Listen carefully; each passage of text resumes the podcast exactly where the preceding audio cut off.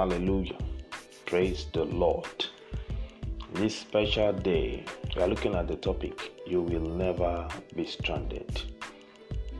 Text is taken from Mark chapter six, verse forty-two to forty-four. Mark chapter six, verse forty-two to forty-four. I will be reading from the King James Version. And they did all eat and were filled. And they took up twelve baskets full of the fragments and of the fishes. And they that did eat of the loaves were about five thousand men. Father, we thank you. Thank you for sustenance. Thank you for provision.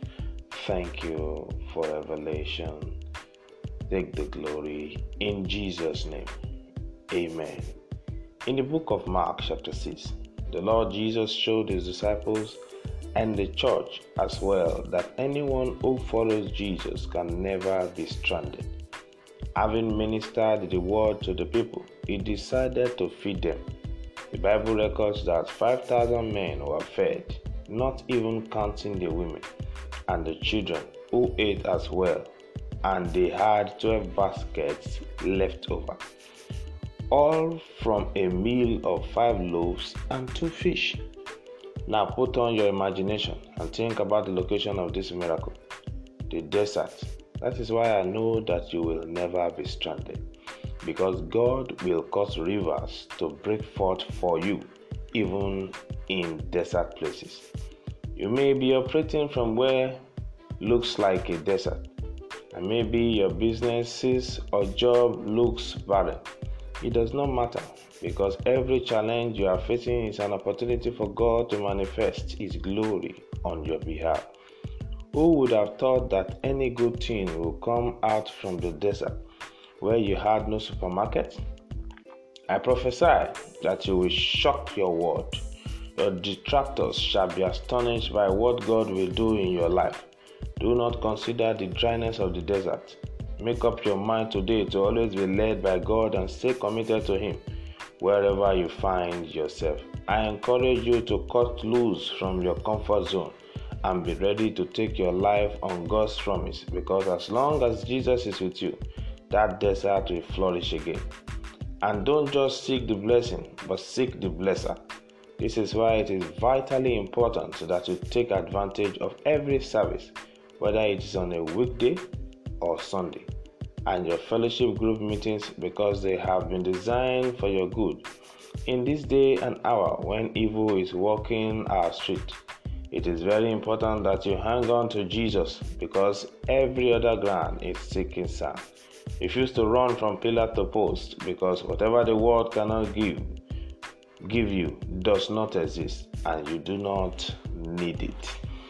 Amazing. It is a promise from the Lord that you will never be stranded. Walk in this reality. Draw closer to God, and He will be glad with you. Remain blessed in Jesus' name. Amen. Matthew seven seven, New Living Translation. Keep on asking until you receive. Keep on looking until you find. Keep on knocking until it is open unto you. So we'll keep on confessing the word of God until it transforms our life and we are made new. I have overcome by the blood of the Lamb and the word of my testimony. Therefore, no weapon fashioned against me shall prosper, and every tongue that shall rise up against me in judgment I shall condemn. This is my heritage as a servant of the Lord. God will satisfy me with His favor. I shall be full of His blessing. I am strong in the Lord and in the power of His might. For God has not given me the spirit of fear, but He has given me the spirit of love, power, and a sound mind. The peace of God rules in my heart, and the word of Christ dwells in me richly in all wisdom. I have the mind of Christ. I am more than a conqueror, for greater is He that is in me than he that is in the world. I am the light of the world and the salt of the earth. Every day and in every way, I am getting better spiritually, physically, financially, mentally, morally, academically, psychologically, emotionally, and in all my endeavors. I am called for a purpose. I will fulfill this purpose and I will arrive at God's ordained destiny for my life. Nothing will cut me short, because in my pathway there is life, there is no death at all. I will make a formidable impact in my world for the kingdom. This is my day.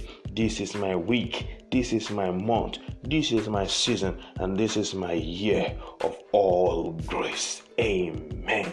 Amen.